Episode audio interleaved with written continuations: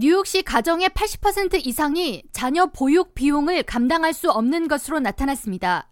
미 공공정책 싱크탱크 Five Boro Institute가 최근 발표한 뉴욕시 자녀 보육 비용 지출 관련 보고서에 따르면 자녀를 공인된 보육기관에 맡기는데 한 명당 연 최소 2만 달러가 소요되며 이를 지출할 수 있는 가정은 시 전체의 약 50% 가정에 불과합니다. 연방 경제성 지침에 따르면 가구당 자녀 한 명을 돌보는데 전체 소득의 7% 이하로 지출하는 것이 권장되며 이를 초과할 경우 가정의 장기적 경제 성장 그리고 전반적 삶의 질에 문제가 될 수 있습니다.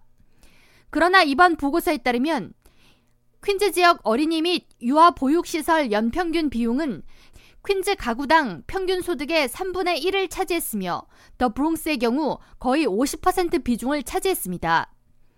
보고서는 이와 같은 문제로 인해 부모 중 한 명이 자녀를 돌보기 위해 직장을 그만두는 경우가 많으며 많은 경우 엄마인 여성이 장기적인 경력 개발을 포기하고 육아에 머물게 되는 경우가 많다고 지적했습니다.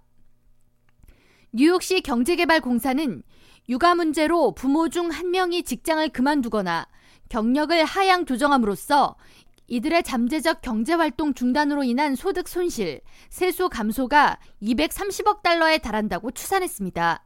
보고서는 또한 시내 보육시설에 대한 수요를 충족시킬 만한 충분한 기관이 존재하지 않다는 사실도 지적했습니다. 뉴욕시 내에 정식 허가를 받은 보육 공간 수용 인원은 실제 5살 어린이 수의 절반에도 못 미치며 영유아 및 어린이를 키우는 부모들로부터 제대로 된 보육 서비스 시설을 찾는 것이 쉽지 않다는 평이 대부분인 실정입니다.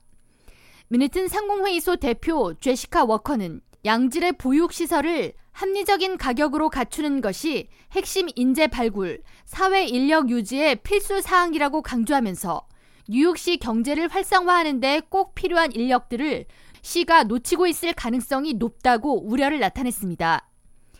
이에 대한 해결책으로 보고서를 발표한 Five Boro Institute 측은 시 정부 차원에서 보육 인력을 확보해 각 기관에 지원해주는 방법과 함께 유아를 키우는 가구당 보육시설 비용 일부 지원, 그리고 시 정부가 운영하는 저렴한 보육시설 확충 등을 마련할 것을 제안했습니다.